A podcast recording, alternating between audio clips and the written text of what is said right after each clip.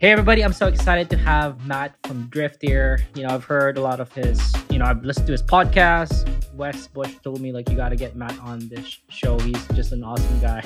How's it going, Matt? How are things with you? Things are good. Thanks so much for inviting me and having me on. How are things with you this afternoon?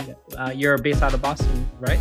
Yep, based out of Boston. It's been uh, a bit of a long day. We're in the process of planning for uh, Q3 goals for our product team. So we're going through all sorts of cycles where we're figuring out what are the missions for the teams. Uh, we're doing concept work for that. We're trying to get ahead on what those goals are going to look like and how they're aligned with the rest of the business. Uh, some of which I'm I'm sure that we'll talk about in, in some of our concepts here. But yeah, it's a fun fun week. This is always a very busy but fun time.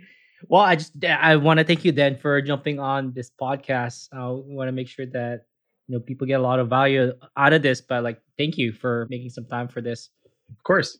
I'm excited to talk about growth and product at drift. But before we do you know for our listeners who might not know what drift is and maybe they're living under a rock because drift is everywhere essentially. What is what is drift? Yeah, Drift is the new way businesses buy from businesses. So it is a conversational marketing platform that makes it really easy to uh, connect with your most qualified buyers on your website in real time, be it through qualifying them through a bot and then booking a meeting or targeting your specific target account list with a personalized message and then having your sales reps jump in all sorts of products that we offer during that buying process we have a video product a chatbot product and an email product uh, to help that whole buying process that's pretty cool. You know, I want to jump into the presentation you did for the product led summit. You were talking about how people can build products that acquire users. And one of the things you talked about is market alignment. Why is that so important for building products that actually acquire users, the market alignment?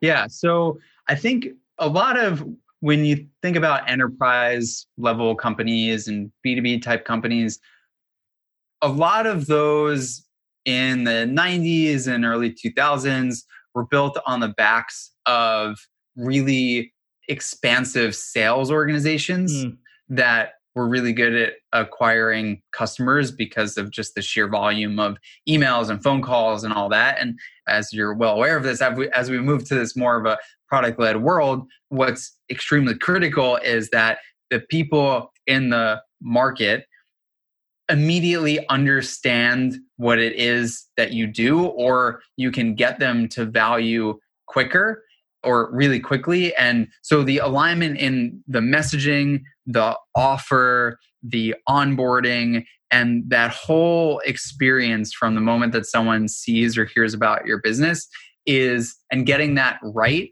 and getting it aligned and personalized to the type of user that you're going after is the only way that you're going to make a flywheel of product that continually acquires users.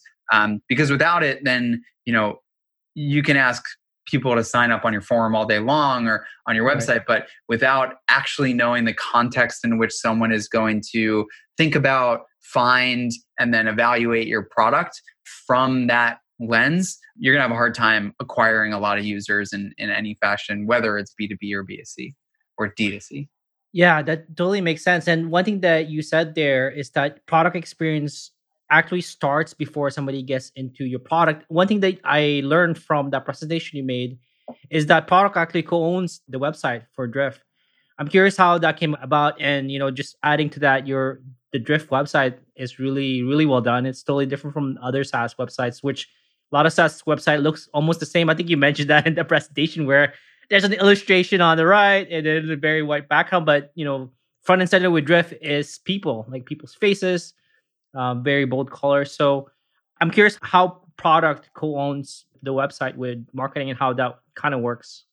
Yeah, so a little over two years ago, we spun up a growth team at Drift, which was worked in product. So it had engineers and designer and product manager, and it was tasked with driving acquisition, acquisition, and activation. And so in that, we could work all day on changing the onboarding flows, but in order to drive acquisition, we needed to extend the product experience further up the funnel to mm. the website, right? And so during that time period we are working through acquisition, it made sense for us to really actively work with the marketing team to run our own A B tests on the website for different segments and all that because without that like if you are on a team that is trying to acquire users and you have a product focus without that alignment with marketing where you have uh, say and are working with them on the creative and the experience and all that you could wind up in a place and there's a lot of products out there where this happens. I'm sure you, you could probably think of some cases where you've seen it or you'll see it sometime in the near future where you go to this website and it's really beautiful and it's really special seeming and then you get to like a sign up page and it's totally different. Like the color scheme is different and the font is different and uh, all this like coolness is just now two boxes two boring boxes right and say sign up. And then the next page when you enter that it's like whole new color blocks and all that. So the way that you can drive like a better experience and better acquisition is to have that alignment. And then uh, to the point of our website looks different than a lot of the other companies out there. I think there's two ways to look at this. One, you can match the standard feel of illustrations and design in order to feel safe as a product or offering because then someone goes to any of those websites and you know dropbox airtable i don't know how they don't all look as similar today as they used to but you go to those websites and you just feel like oh you know i'm i'm used to this yeah. the way that this looks so i'm i'm comfortable here. Whereas we at drift our in our dna and in our brand is to challenge the status quo. Mm. and so our branding and our marketing aligns with that in that it feels different because we are different, right? It is part of that fundamental statement and value prop for us. So that's why we have a different feel than most sites out there. Mm. I want to kind of dig into that. How does that work with, you know, co-owning the website with marketing? Like who owns who essentially? Like how does that dynamic uh, work? Yeah. So we have shifted the way that our teams operate a little bit over the past mm. year or so. And when we were doing it, there was like a year, year and a half period where we were really actively co owning it because we were so focused on the acquisition piece. We had an embedded growth marketer on our product team. And mm. that growth marketer was like the person that owned the chatbots that were on the pages and the website variants. So having the person that owns those experiences embedded on our on our team helped us create this clearer picture of the funnel and the data and the experience. And so it was fundamentally a marketer that worked on it but they were embedded in our team with our goals uh, and serviced the rest of the marketing team through that. And there were of course some places on the website where uh, you know if we were focusing at any given point in time on acquisition of uh, small medium businesses smbs then we would section that off and say we're going to experiment with this and do all of our stuff here. The rest of the marketing organization isn't really worried about it right now. They're focusing on like the enterprise pages and the security pages and so they own that. So we would as the goals change we would kind of draw the line to say we have free rein on this piece and we're going to mm. try out all of our different experiments on it. Mm, that totally makes sense. Yeah I want to shift gears and talk about you know the metrics that the product team focuses on. I know Wes mentioned to me that part of the metric that product team owns is revenue goal, which you know is quite unique. Often it's the marketing team or the sales team that owns revenue. How does that work at Drift? Yeah, so I would say that this is certainly something that we have evolved to. So we're about 400 people total at the company now a little over 100 are in the product organization. And so I will say that I don't think that a 30 person company can have a product organization that like really owns a revenue goal. It's just very, very difficult to do unless you're a, you know, a, a very specific type of business, you know, maybe a B2C or a D2C. And for us, the way that we have it structured, there's a couple different ways that we think about it. Uh, one if we are building a feature set that that is a strategic bet in the market then we might have the product manager and the product leader on that might have a goal that is to drive a specific amount of pipeline. So, in coordination with the sales team, we want to know that our feature set is involved in, you know, 50% of all enterprise deals in the next quarter or uh, in some other cases if you have a product team that owns this is something that we did if you have a product team that owns all of the upgrade flows and adding users or adding seats we charge for seats. So adding seats or upgrading having the product team own the mm. uh, a revenue metric of how many seats are being purchased each month that really really aligns them to the outcome and it then becomes less about in this specific example of uh, seats adding seats it becomes less for the product team about oh did you make it easier well, that's great. But what really matters is are more people buying more seats yeah. when they want to and because it's easy and because there is more incentive to do so, right? And so having the pipeline goal or revenue goal, if you own any sort of monetization flows, are really, really powerful. And then for other parts of our product, we have some that are specifically built to serve customer success managers or to serve getting customers healthier. And with that, we share. So maybe the customer success team has a goal that is X percent net retention rate for all of Q3. Then the product team will actually just share that exact goal. And what happens then, which I, I find really magical, is that it forces the product manager and the the folks on the product team to think beyond mm. their world of the product itself and the UI and forces them to say all right well sure we could build this but like in order to drive net retention or expansions we have to arm the customer success team with all of the education mm. uh, in order to use this thing properly and if they can't use it and they can't talk about it and customers aren't finding it on their own, then we're failing, right? And so it creates this really magical relationship where right. uh, those organizations are super closely aligned mm-hmm. in what the outcomes are, right? I think it, the revenue goal being associated to a product team is all about getting the product team to focus entirely on the outcome and not just like their not just calling the thing done when it's shipped. That's so good. I think that's one thing that comes to mind also is I think a lot of teams tend to be very siloed. Like so the product team, like you talked about, they focus on the UI, marketing, they do the things, customer says does that thing. And then now with this shared goal, it becomes like a unified team all rowing in the same direction. Yep. Before this co-owning of the goal, was it like that? Was it did it seem a little bit more siloed and now it's more unified?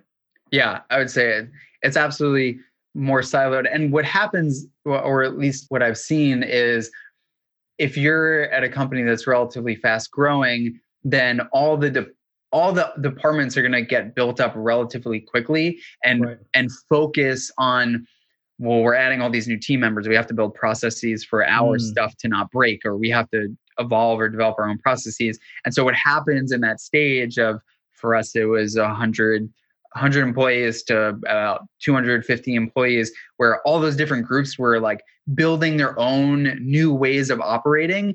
And everyone's moving so fast that they are riding and dying on their own team's ability to succeed which is totally fair. But then what happens is you come out the other side of it when you're 250 people and you're looking at all the groups and you're saying huh everyone is like doing their own thing now. Like it was unintentional, right? No one said like, all right, we want all the departments to operate in silos. That, I mean, no one says that.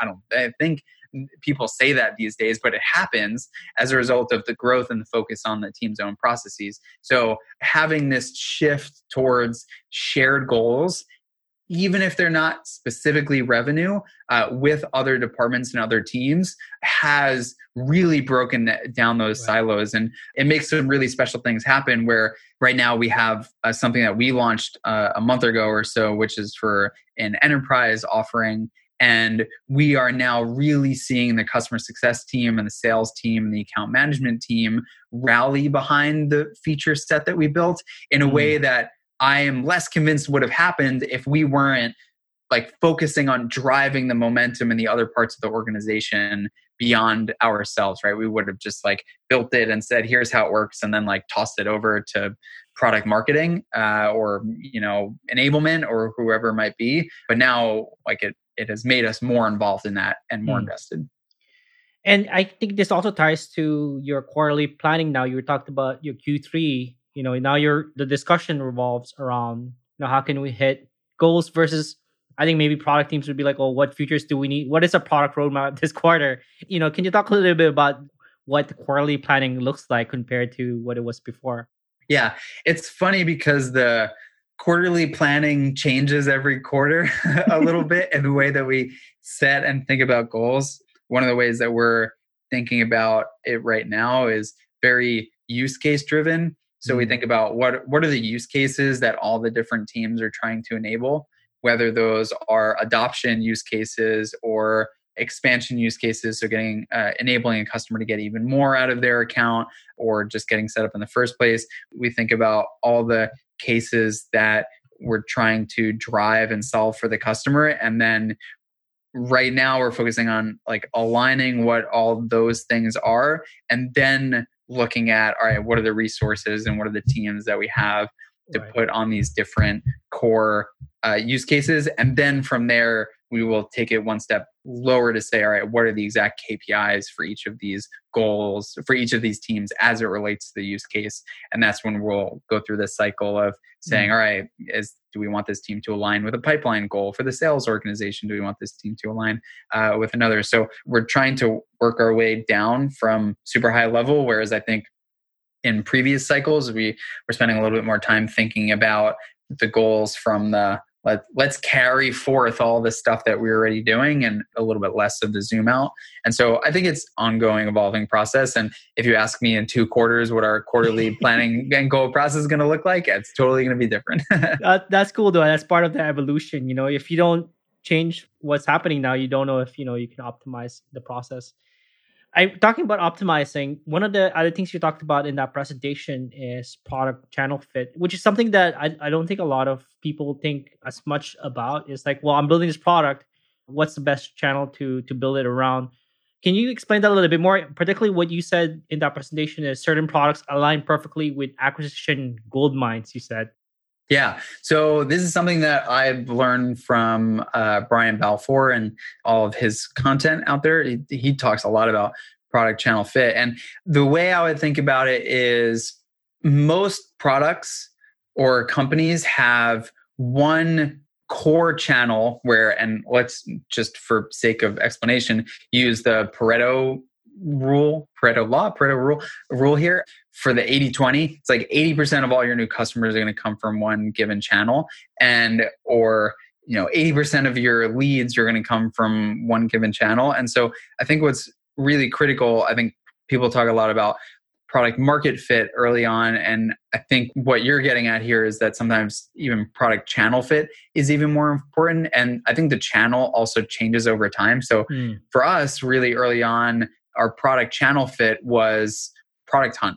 And if you go to Product Hunt and you look for Drift, you'll see that we have like 25 things that we have launched on Product Hunt because that was the main driver for all of our signups and our customers in the early days of building Drift. And so we found that channel and then we really doubled down on it as much as we could. And so for some folks, like maybe a D2C company or a consumer goods company, their channel is going to be paid ads and probably going to be specifically either Facebook or LinkedIn or Twitter, right? There's going to be one channel that works really well. And I think there is this inherent desire to branch out to as many channels as you can early on because you're just you're just trying to like find all the places where you can get uh, new people to sign up and become customers and i think in that process it's easy to neglect the one that is working best for you because you're so focused on mm. trying to mm. like add more to the top where you may leave that channel that's working really yeah. well for you in a state where someone else can show up with a similar offering or similar value prop and then take that channel from you right yeah. and then now you're going to have a really hard time right yeah. and so for some cases like i think early on I would say Spotify found their product channel fit in the sharing of songs on Facebook feeds, on Mm. Facebook news feeds, right? Yeah. They found that that channel was really powerful at getting new users to sign up. And so they doubled down on it. So every new user that signed up had all their songs like posting to Facebook. And uh, obviously, people didn't really love it. I didn't love it. I turned it off as soon as I realized it was happening. But I remember at the time, I don't know what year it was, maybe 10 years ago or so, when Spotify was just becoming a thing. The Facebook newsfeed was riddled with Spotify stuff. And I do think that that was one of the reasons that Spotify really beat out Rdio. Rdio is another like Yeah. really up and coming music streaming service at the time. And Spotify was the one that beat them to the punch in that product channel fit of like, what are my friends listening to? My friends are listening to this music. And then they built upon that. And then, of course, they have, I mean, you open Spotify on, on your computer and they have the friend activity sidebar. And it's not necessarily their core feature any longer, but it was one that really helped them through that next stage. And so I just think that it, it's really critical, especially early on, to Hmm. find the channel that works. And then once the channel works, double down on it and as much as you can, while in parallel you do some work to find new channels, but you can't just like leave that one behind in the pure search of as many channels as you Yeah. can get. No, that's so good. I that I listened to this other podcast called How I Built This, and they interviewed the CEO of Duolingo. And one of their biggest driver of growth was when they launched their app store like app, and they were the first one. So yeah, that's really fascinating. That you're- It's a good point that you build that up. Yeah. And Evernote, Evernote too. Oh yeah, Evernote. Yeah. You're right. they were one of the first ones in the app store and so they became like the de facto app for note taking right Mm. and so there's this mix of can i find a channel that exists that will work really well for me and then also an important way to view it too is what are the new channels that are emerging right now Right. and how can I be a part of that, right? That's what Spotify did with the Facebook thing. It's what Evernote did with the App Store. I'm sure I haven't seen it yet, but I'm sure some company is going to figure it out on TikTok, right? That like that is a massive channel, uh, and I, I haven't seen like a growth, you know, app success story come out of it Right. yet. Aside from TikTok itself, but I think that is another channel that I think people probably scoff at right now. But if you're really thoughtful about it and you have a product that like just matches really well with that channel, then you can really build something great. What do you think about the other end where like you create that channel? Like, you know, let us say like Shopify or Salesforce, they're purposely building like APIs so people can build on top of that. Yeah. What are your thoughts about that? Yeah, I think it's certainly a path to take. I think it's a it's a difficult path, Mm, uh, and it's usually at least my take on it. I'm sure some people are going to disagree with that. With this, it seems that it's usually easier to if you want to take that route these days. You start with the we're going to integrate in all the other tools. And Yeah. then you flip the switch into we are Mm, now yeah. the place where you build upon, right? Like Salesforce wasn't able to build their exchange marketplace out of the gate, right? They had to build all the foundation first and Yeah. then say, all right, other people can build their businesses on top of our product. Yeah, that totally makes sense. Like you're it's easier to ride a wave than it is to try to create a wave. Right. Yeah. Right. And Apple with the App Store, right? Yeah. They first had to get iPhones in everyone's hands Yeah. before, and they had with iTunes, they had to get iPods in everyone's Mm. hands first, right? Mm. You have to like build a foundation set and then you can do it. That's true. I want to shift gears and, and talk about user onboarding, such a big part of product led growth uh, companies. You know, I signed up for Drift last night. I set it up on product.com. User onboarding was uh, super, super easy. You know, one of the things that I noticed was I was signing up for it. I was putting in like my name, I was putting in the product led institute, and I was seeing like this little image on the right that's starting to update. I thought that was super cool to visualize what the end goal is going to be. You know, I'm curious. I'm guessing this tactic is effective, but I'm I just want to confirm that with you. You know, is this effective in getting more people to complete the the sign up process, seeing that end goal? Yeah, it's funny because that flow that you went through, if you go to sign up for a free account uh, at Drift, that flow was built almost four years ago, like three and a half years ago. Yeah. Uh, and it's funny because we spent a lot of time when we were building it thinking about are less steps better or are more steps better? And most products out there had less steps and it was just like email password get in the product. Uh, and we're working with one of our one of like the advisors to drift in the early days uh, Hiten Shah. He had done a lot of research and with his own companies he had done uh, onboarding flows that were many steps versus a couple steps. And he found that the many steps Interesting. were consistently outperforming the less steps in getting a user to actually activate. And so we just built it on the on the back of that data set and i think we're all pretty proud with it. And and we looked at it and said how can we make this a really special experience for people? And when when you think about the product that we offer for a free user it's about taking this widget and putting it on your website as like your storefront right where people can chat with you and what felt psychologically important was that you can make this thing your own right mm. and so we embodied that i want to make this thing my own concept throughout the flow where you pick the color and then you see it update and then you right because now you yeah. also and we're also using the principle of um it's like commitment bias or, or yeah. something along those lines where i am spending all or sunk cost fallacy right? I'm spending all this time and I'm making this thing mine. There's no way I'm going to walk away from it. Now that thing's mine and I've spent, I've done all these steps. And so it has worked well. And we tried other, some other approaches to it and we consistently found that this one was uh, still performing better than most. That's super cool. I think you're right. Like sometimes I wouldn't call it friction, but adding a few steps that make people own that uh, actually does help quite a bit.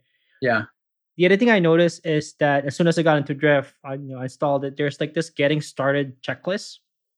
Three out of the five was already like checked out because I already completed the process. The other two items were complete your online profile and you know set your online and offline hours. I'm curious what the purpose of the last two tasks is, or is it just trying to like really start really owning this, you know, get them more in bed with with Drift so that it's harder for them to pull away. Yeah, generally we saw those pieces as what are just core functionality things that we wanted people to get get rolling with. To be honest we actually we kind of need to update that part of the flow. We we don't really love that we have that piece anymore. It's a little bit neglected. But at the time the the reason for it was well we want to continue you know you spent all this time building a widget and in the onboarding flow. We want to continue that momentum, right? And so we put that checklist in the app as the way to continue to build that momentum. And one of the things that we're we have been building out over the past year or so is a different onboarding flow, fundamentally different onboarding flow for a free user mm. versus a paid account at a certain level. So if you were to have instead purchased Drift at the $500 a month plan, you would have gotten a very different onboarding mm. that was similar in the in the steps, but the steps are very specific to the what are the things that we know that these types of accounts need to do in order to be successful, all driven by our revenue data, retention data, and all that. Mm, that totally makes sense. I want to start wrapping up, and you know, this second to last question I want to ask is, I love asking this question because you know you can leave whatever piece of advice that you have. If you had one or two pieces of advice for people about growth or product or anything else that you want, what would be those one or two pieces of advice? Sure. So I'll give two that are closely related.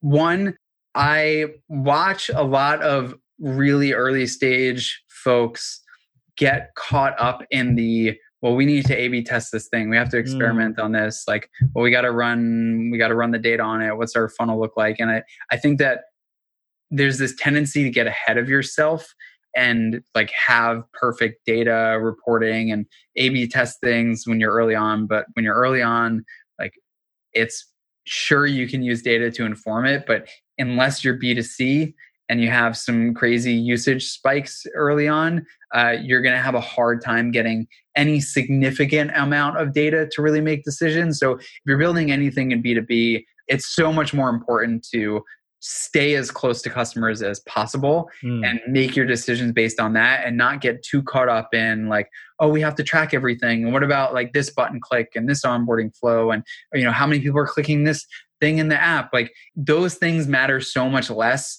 than which of our channels are working the best do our customers understand what the value prop is? How are Mhm. they using it? Why are they buying it? All of those pieces are critical. And then I think once you get to a stage where you actually can have enough data to make like truly data informed decisions, then there is this tendency to now you finally have data, right? Now I want to go all in on the data, and the tendency is to go all in on the data, and then you leave behind the direct relationships with customers. And I've, I've seen myself go through, through this cycle. And every time I pull myself back out of it and say, like, data is not all of it, and I'm just going to go talk to a bunch of customers, I wind up pulling as many if not even more insights out of that so I- i think it's it's like don't get caught up in data too early and then once you do have the data don't get caught up in the data only Mm. otherwise you'll you'll miss out on all the other competitors and folks that are really close to the customer and are just going to like start to catch more stuff